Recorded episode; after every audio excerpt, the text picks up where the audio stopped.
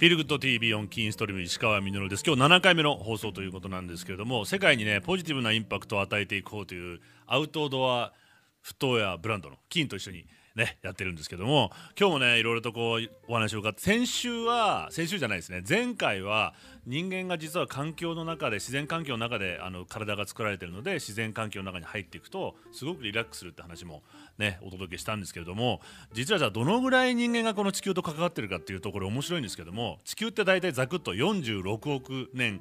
46億歳なんですって。これ分かりにくいので46歳っていうふうに計算すると人間が46歳の地球の中でどのぐらいいるかっていうと4時間しかまだいないんですね。でその後その中で産業革命が起きたのは1分前と。なので4時間3時間59分の中で人間が生きて残りの1分間で産業革命を起こしていると。でこの間の中で実は人類はすでにもう地球上の50%の森林を破壊をしてしまっているということを考えるとこれ本当にどうにかしなきゃいけないなっていうことを実感できるんじゃないかなって僕はいつも思ってるんですけれども40中年のおじさんぐらいですね46歳というとねその間でこれだけのほんの4時間の間でやっちゃってるっていうのは罪が深いので今日はですねぜひ次からの時代を担っていくこれから人類の未来をねあの考えて行動してくれてる若い人たちに今日は話を伺っていきたいと思うのでまず2人のゲスト今日お話を伺っていきたいと思うんですけど Fridays for Future Japan の奥野佳子さんとそしてもう一つマインミズという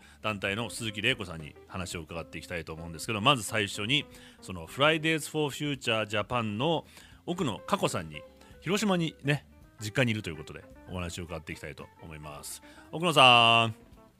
はい、こんにちは。お願いします。はい、よろしくお願いします。広島暑いですか？はい、暑いです。大丈夫でした？雨とかね、最近本当にそれこそ気候がすごいので、広島も被害が大きかったりすること多いと思うんですけども。大丈夫です。大丈夫ですか？でも感じますよね、変化をね。はい。ね、であのまずそのフライデーズフォーフューチャーですけれども、どんな団体なのか、そして奥野さん、あのどんなあの方なのかまず紹介してもらっていいですか？はい、はい、 Fridays For Future Japan と広島で活動している大学1年生の奥野佳子と申します。はい、フライデーズ・フォー・フューチャーはですね、うん、スウェーデンの高校生グレタ・トゥンベリーさんが始めた気候変動対策を求める活動なんですけれども、うん、彼女がスウェーデンの国会前で座り込みをしたことがきっかけとなって世界中に広がったムーブメントになります。うん。え奥野さんはなんでそういうにこうさ広さ広島ってことは日本中いろんなところにいるんですか？皆さん。はい日本各地でみんな活動しています。ね、あの奥野さんはじゃあどんなきっかけでやろうと思ったんですか？はい、私はもともと環境問題に興味は全くなかったんですけれども、えっと、グレタさんの活動のことを知って、うん、広島が平和都市なのに何もしてないっていうのがすごくモヤモヤしてであとはフィリピンに行ったことがあって貧困問題を解決したいっていうふうに思ってたんですけれども、うん、そのフィリピンという一箇所の場所よりも世界中すべての国に影響を及ぼす気候変動っていう問題に何かアクションをしなければと思って活動を始めました、うん、じゃあ本当に広島出身っていうこともあるしそしてフィリピンにも行った経験があるしその局所局所で起きてることっていうのは実は世界に影響を及ぼしてるし逆に世界全体が良くならないと一箇所だけの平和っていうのはありえないっていうことを実感されたわけですね。はいそうです。えそれで今この「フライデーズ・フォー・フューチャーでその奥野さんはどんなことを今発信したりとかされてるんでしょう？はい、フライデーズ・フォー・フューチャーは今日本のエネルギー政策にアプローチしていて、うん、あの2015年のパリ協定で産産業革命以降の気温上昇を1.5度未満に抑えるっていうふうに約束したんですけれども、今の日本の目標だと全然その目標っていうのは達成されなくって私たちの未来が脅かされているっていう現状があるのでその目標をもっといいものにしてほしいっていうのを訴えています。うん、本当に私たちの未来ってねおっしゃってくれてますけど僕たちのせいで次の世代に負担がすごく大きくなっちゃってるわけですもんね。私たちもそうならないように何かしなければなっていうふうに思ってます。次の世代にはもう受け継がせないと負の連鎖を、はい、というわけであの今ですね9月25日に実はすごくこう大きなアクションを計画してるって聞いてるんですけれどもあのそれどんなことをやられるんですか？はい、ま、9月25日に。世界気候アクション0925ということで、うん、世界一斉でアクションを起こします。で日本ではコロナの影響で普段だったらグローバル気候マーチっていう形でマーチをするんですけれども、うん、それが難しいので、シューズアクションっていうアクションを計画しています。シューズアクション。シューズアクションはい、うん、シューズアクションっていうのは、えっと、靴とプラカードを広場や駅前に置いて、うん、えっと、人はいないんだけど抗議の印としてアクションをするっていう形になります。へえ、まあその本当にマーチはできないので、あの足音を残すって足跡を残すというか、ここにいるぞっていうことを示していくわけですね。はいそうですえこれどうやって思いついたんですか？えっと海外でやってる人たちがいて、この映像そうなんだやっていこうかな。はいそうなんです。そういうだから情報交換も若い人同士でしてシェアして、はいじゃあ今度は日本でもやろうとはいいう感じ。じなんですね。これどういうふうにやっていけばいいかちょっとやり方を教えてもらっていいですか？はいえっと、は会場に参加する方法とうん。オンラインで SNS で参加する方法の2種類があるんですけれども、うんうんうん会場で参加する場合にはですね、 Fridays For Future Japan のホームページに会場の一覧が確認できるので、おはいはいそこからお近くの場所に行っていただくっていう形になるんですけれども、うんうんあのオンラインでの参加っていうのは、うんハッシュタグシューズアクションっていうのをつけてもらって SNS で靴とプラカードの写真をシェアしていただければなっていうふうに思います。あ会場がちょっとなかなか近くにないなとか、まあ、今コロナなんでね、い、ろんな理由で行けないなっていう人がの場合はそういうやり方もあるとはい、そうです。すごいいろんなアイデアでつながってやってるんですね。でこの、はい、アクションで今こここにもねそのちょっと作ってみたりもしたい置いてあるんですけども靴と一緒にあのプラカードを、あのーこれどんなことを訴えていきたいというふうに今思ってらっはいしゃるんで、すか、私たちの未来が本当にうん。かかっているというか、今年来年で本当に重要な局面が訪れているので、うん。なんとか気候変動を食い止めたいというふうな思いを持っています。うん。まあ、本当にこう実感としてここ何年かは正直言って怖いじゃないですかはい、もう台風も怖い存在になっちゃったし気温が暑いっていうだけでも怖いし、はい、ねえ本当に実感をしてるのでここでどうにか今変える変え時という時は本当に来てるなっていう感じが、ね、するんですけれどもあの今同時にそれだけでは署名も集めてるはい、そうなんです。うん。今年が日本の気候変動対策において非常な重非常に重要な局面ということから、オンラインでの署名活動を始めています。で、 Fridays For Future Japan のホームページから確認できまして、うん。うんたった1分でできる簡単なアクションなので、おぜひご賛同いただければなっていうふうに思います。これ署名を集めてどどんなふうにそれはどっかで届けたりするんですか？はい、はい。あの日本のエネルギー政策に関わっている方々、うん。省庁であったりっていうところに提出しようと思っています。うん。もちろんこうね本当にそんな風に省庁に伝えるだけではなくて、まあ、そうやって靴で、ね、皆さんにこう伝えることでその景色を見てあの生活者普通の消費者とか生活している人たちも一般の人たちにもそういう啓蒙がどんどん広がってきますもんね意識がね。はい、ね。しかも楽しそうですねちょっとね。はい、楽しいです毎日の活動が。楽しいですか？はい、い。どんな時に楽しいと思います？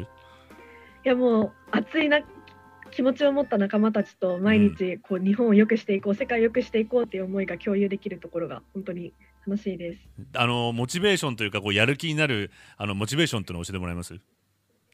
そうですね、はい。やっぱり自分の大切な人たちを守りたいっていう思いとうん。次世代にあの負の遺産を残したくないっていう思いからうん。毎日活動しています。まあ、でもそんな風にねお話伺っているとさっきちらっと言っていたフィリピンの人たちにはも結果的には大変な、まあ、格差の中で暮らしている方とか自然厳しい環境の中で暮らしている人たちも改善されていく結果にちょっと遠回りかもしれないですけどもそれしか道はないわけですもんね。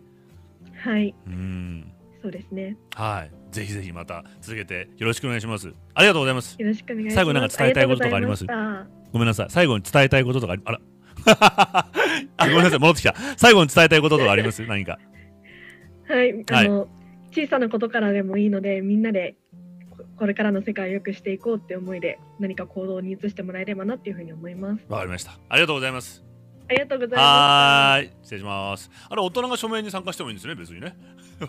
若い人が中心に引っ張ってくれてて大人がおじさんたちもついていくということもありなんでぜひ皆さんね協力してもらいたいと思うんですけども続いてですね今日はあのマイミズという団体これ何なのかっていうことをまずその動画を見てあの知っていきたいと思うんでそちらの動画。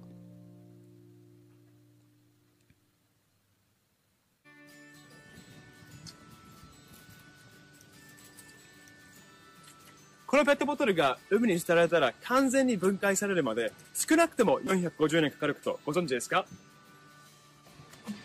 今世界的に見ると1分間に100万本のペットボトルが消費されています。そのうち9割以上がリサイクルされません。But what about Japan? 去年私たちはある日本の島に行ってきましたがちょっと離れたとこに行ってみたらこのように大量のペットボトルやプラスチックゴミが流れていました私たちは長年環境問題に取り組んできましたがこれがあまりにも衝撃的で日本のプラスチック商品について調べるきっかけになりました。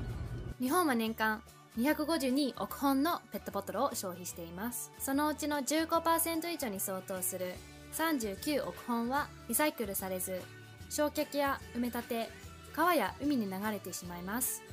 日本は幸い美味しく飲める水に恵まれています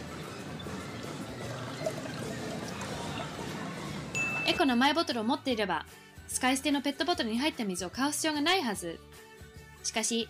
マイボトルに補給できる場所がなかなか見つからない。給水することをより便利にできないのでしょうか。そこで私たちは環境にもお財布にも優しいプラスチック削減につながる解決策を提案します。それがマイ水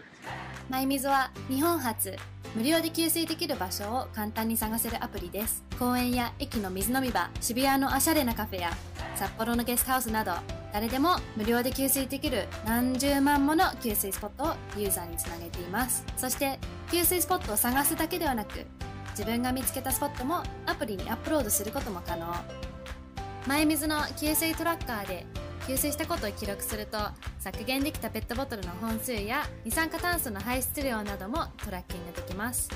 アプリを公開して10ヶ月で3万以上のダウンロード数を超え多くのユーザーのおかげで現在世界中20万箇所の給水スポットを表示できるようになりました。また多くの国内外のメディアにも取り上げていただいています私たちはマイミズがたくさんの方たちを巻き込んで大規模なムーブメントになることを信じています。しかしマイミズが世界を動かすにはまだまだたくさんやることがありますそこで皆さんのお力をお借りできればと思います私たちはマイミズを通じてプラスチック問題と向き合い使い捨てペットボトルを減らすことで世界的に持続可能で住みやすい社会につながると信じていますみんなで力を合わせて We can change the world one bottle at a time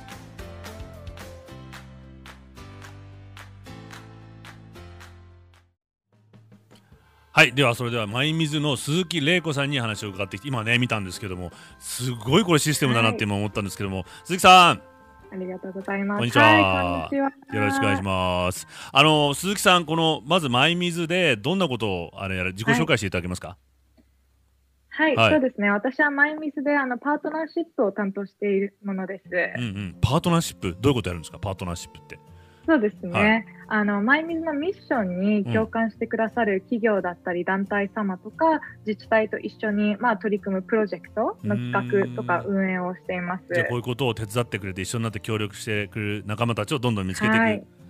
ことどんな方たちでも一緒にやられたりしてるんですか、はいすね、ちなみに差し支えなければ。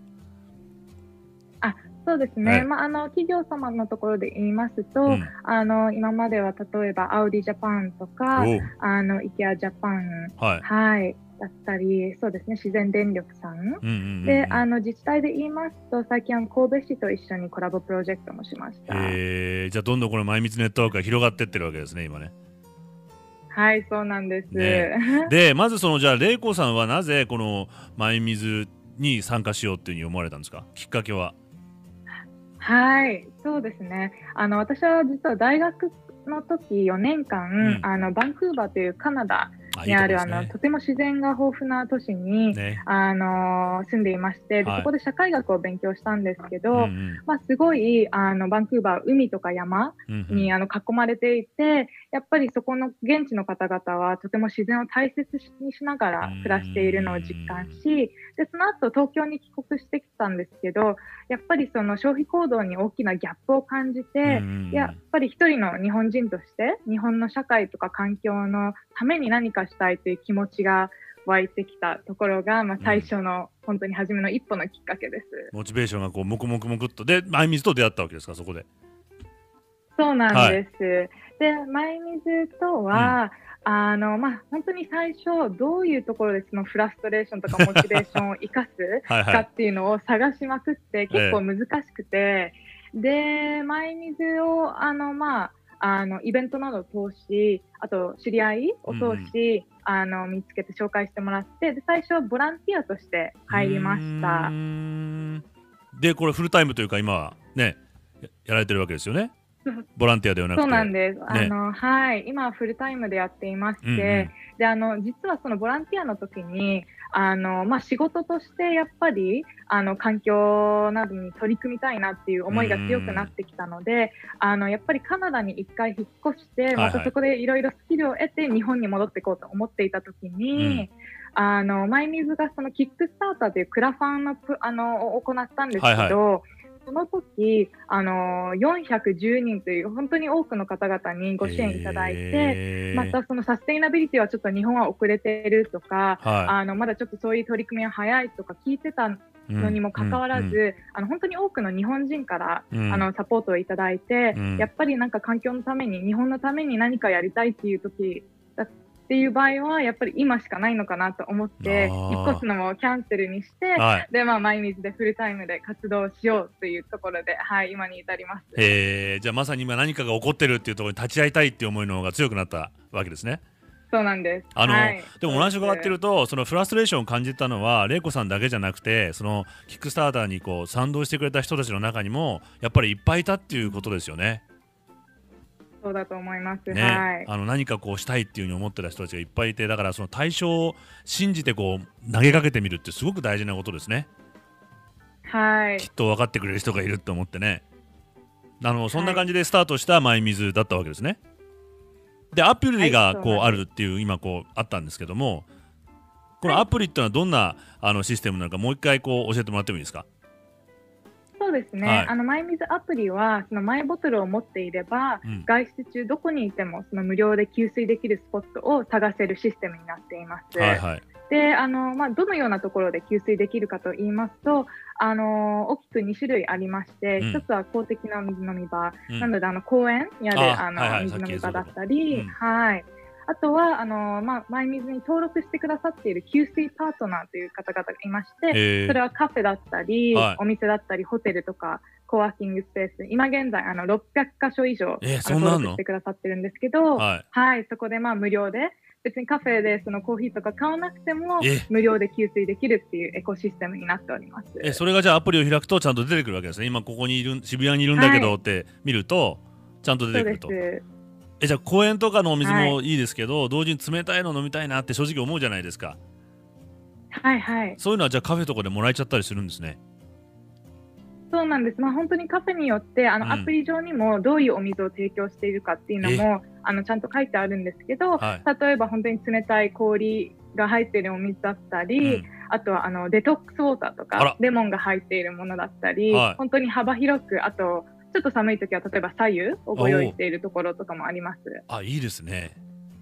はい。そうするとじゃああの新しいカフェとも出会えるし人との会話も出てくるしねつながりも生まれてくるんでまた水を介して。そうなんです。素敵ですねそうなんです。本当に人と人とのあの間のつながりをアプリを通してはい新しいなんか関係ができればなと思って今何箇所ぐらいあるんでしたっけ全部で。給水スポット。えっとですね、はいはい、給水スパットはグローバルで、えっと、20万箇所あります。20万箇所？そうなんです。グローバルってことは、じゃあ、日本だけじゃないんですね？日本だけじゃないです。はい。ど、どんなところにあるんですか、ちなみに。そうですね。本当にいろんな国、例えばドイツとかにもあるんですけど、えー、結構私たちとして、あのびっくりしたのがあのケンヤにもあのマイミルスポットがあります。えそれは向こうからちゃんとこうアプローチあの 参加してくれたわけですか、はい、なんかどうやってはいどういうふうにマイミルしたのかあの今でもわからない状況なんですけど、はいはいはい、あのまあもしかしたらメディアのパワーか何かで、うんうんうん、あのマイミズを知っていただいてご登録いただきました。うん、まあでも本当にこういう方あれですけども日本は水っていうのはすごく豊かでイメージがありありますし、でも水がきれいになかなか手にアプローチできないところっていうのもよその国ではいっぱいあるじゃないですか。なので海外に出た時にこのマイミズのシステムがさらに普及してくるとそういう安心感もありますね。そうですね、どんどんとこれからもグローバルで広めていきたいと思っています。えー、それにはもうもうみんながどんどん参加してシェアしていくことって大事ですね。はい、もうぜひぜひお願いします。今何人ぐらい今皆さん参加してるんですか、ダウンロード数は。えっとダウンロード数は実はあの今月末、9月末で、あのもうすぐアプリが立ち上がってから、えっと、1年経つんですけど、うん、あの5万回数をあの超えました。5万回？の人たちがみんな参加しているということなんですね。はいはい、であの先ほど映像で出てましたけどお二人が出てたじゃないですか最初に。あはい共同創設者のあの二人がファウンダーなんですね。あはいそうなんです。ファウンダーです。でどもともと話戻っちゃうんですけどもどんなきっかけでこれじゃあ前水作ろうと思われたんでしょう？あそうですね、うん、あの始まりはあのその2人が、うん、あの沖縄に旅行に行きまして、うん、その時海で見た大量のプラスチックごみが始まりで、はいはい、でやっぱりその中でもそのプラスチックのペットボトルが多かったんですね。でやっぱりそれってその消費スタイル人々の消費スタイルをあの変えるきっかけ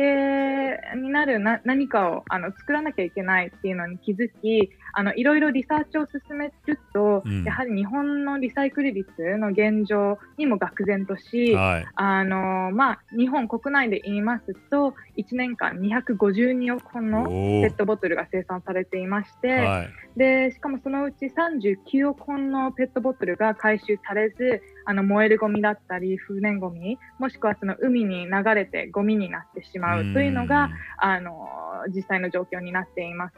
でさっきもあのおっしゃっていただいたように日本は幸い、うん、あの水道水っていうの美味しく飲めるのにもかかわらず、ね、ボトルドウォーターの消費っていうのが毎年上がってるので、ま、やっぱりそれは何か新しいものを作らないとっていう思いでアプリが生まれました。へえあのこれ世代がかなり違うのでご存じないと思いますけど僕ぐらいの世代は昔水なんて買わないって絶対言ってたんですよ。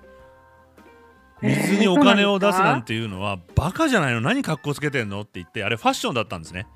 首からペットボトルを下げるっていうファッションが一時流行って。だから習慣ではなかったんですよ。ほんの20年ぐらいかな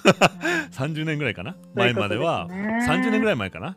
あの本当に習慣ではなかったのでこれ一見不可能なような気がしますけど習慣なんてすごく簡単に変わっちゃうもんだなっていう気がするので、はい、でも逆にこの前水の取り組みをお聞きして僕思い出しましたそれを。そういえば買ってなかったしそれで生活できてたよなと思って。で頭の中になんとなくね子供の時なんかは冷たく飲めるお水が飲める場所って入ってました。銀行の冷たいやつとか市役所とかあの児童館とか何箇所か頭に入っててそういうとこ回ってましたもんね子供の時。あそうなんですね。ちょっと元に戻らなきゃですね。元に戻るし、さらにでもこれだと、これがあると、もっとその頭の中に入りきれない、いろんな給水スポットが増えてくるので、楽しいですよね。ねはい。はい。いや、勉強になっちゃうな。あの、で、今こうしたアプリと、このマイミズのこのシステムの他にも、他にもいろんな活動をやってるっていうふうに聞いてるんですけども、どんなことやられてるんですか？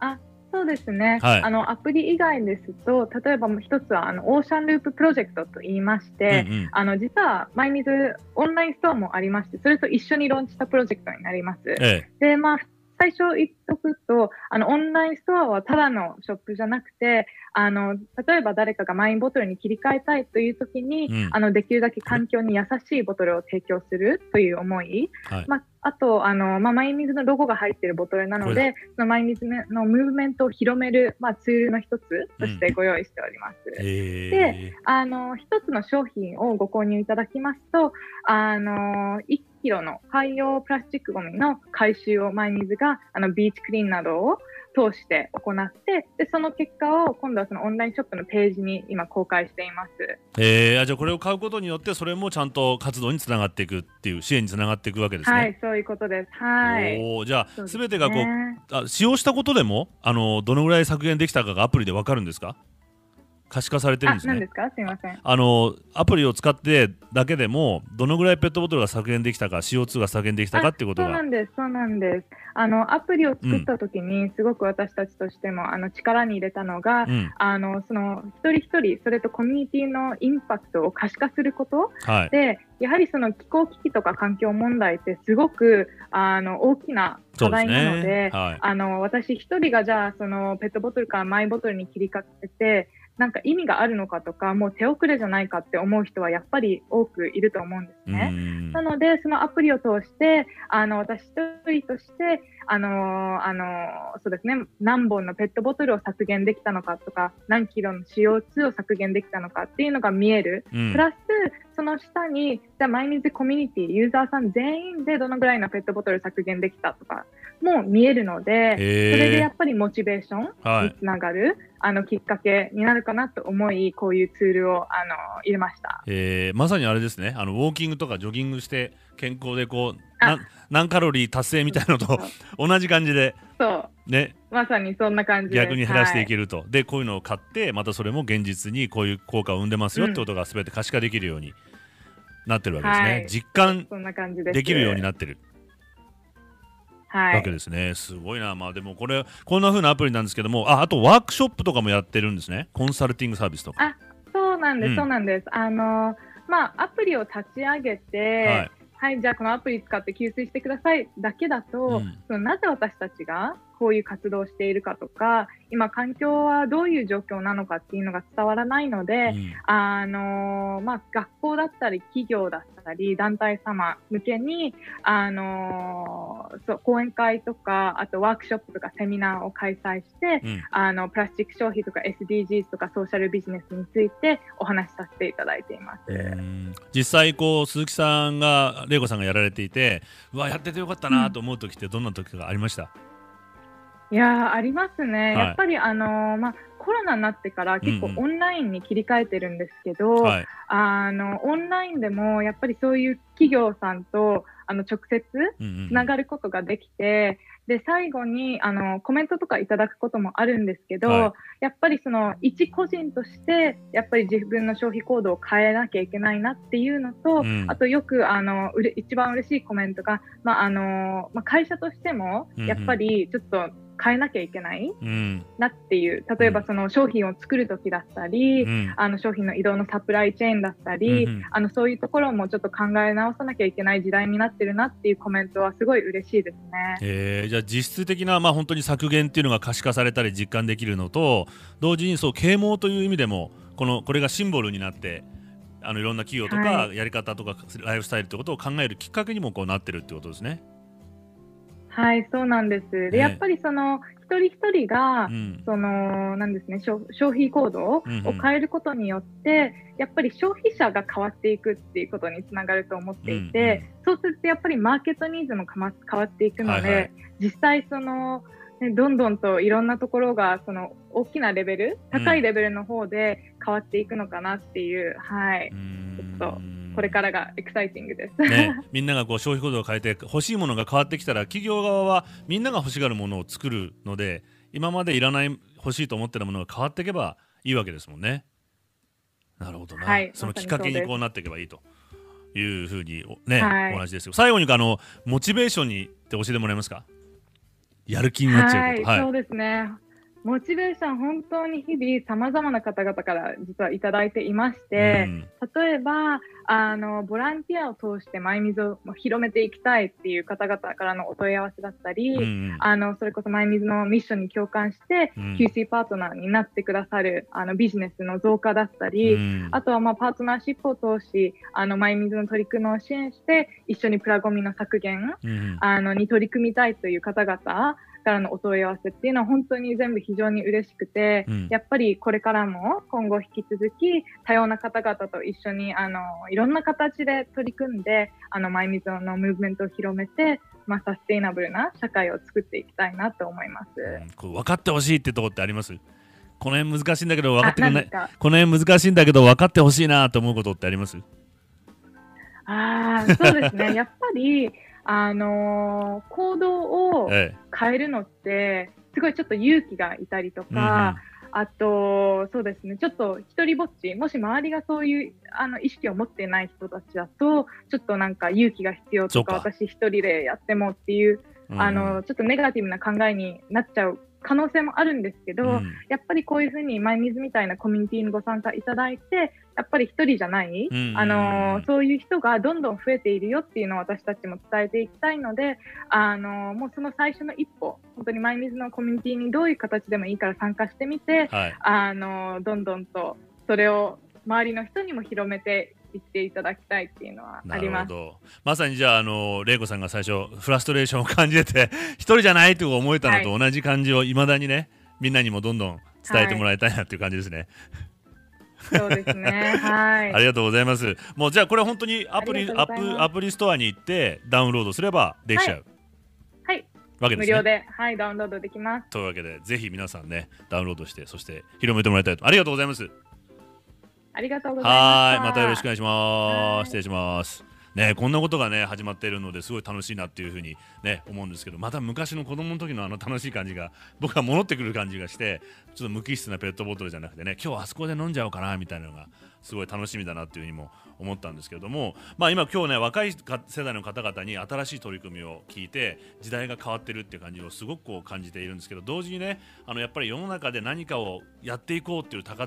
高い志で挑んだ時っていうのは必ず障害ってあるじゃないですか。抵抗勢力というか。いや今まではそう先ほど鈴木さんもおっしゃってましたけどね。なかなか日本ではうまくいかないよって言われたっていうことがあったと思うんですけども。そんなんであの僕ふと思い出した話がありましてアメリカの大学の学長さんと日本の学生さんがこう対話集会みたいのがあった時に日本の志ある若い学生さん高校生か中学生が手を挙げて僕は世界の平和のためにこう頑張っていきたいんだけどどうすればいいかヒントをくださいって言ったらその学長さんが何て言ったかっていうと自分の肌はイのように分厚くて心は天使のように軽やかなままでいなさいと。でこれがすごく僕大事だというふうに思って高い志っていうのは難しい障害にあった時になかなかね、跳ね返せないですけどその時には分厚い皮膚で跳ね返して先に進んでいくと。僕の周り見るとねやっぱおじさんになっていくとどうしても逆になっちゃってる意外とおじさんって打たれ弱いんですよ。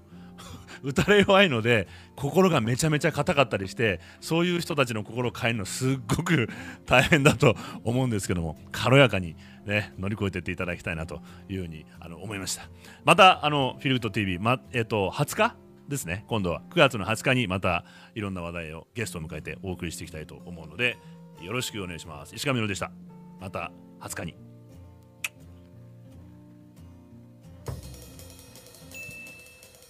There are hundreds of choices that go into making a shoe, and at Keen, we think each one is a chance to do things a little better. For 17 years, we've been family owned and values led, responsibly crafting our footwear to have the least possible impact on the planet. In that time, we've learned a lot about how our choices can have a positive impact. Sometimes those choices are small, like using recycled aluminum eyelets or webbing made from recycled plastic bottles we're harvesting the waste from one shoe to make something new. And sometimes those choices are big, like investing in the people we work with, partnering with family owned suppliers, and even building our own factory in Leon, Mexico. Behind every Keen shoe are dozens of these responsible choices. And behind every choice is a person working to make things a little better. This isn't the easiest way to make a shoe, but we think it's the right way. It's all part of how Keen Footwear is consciously created for a better planet.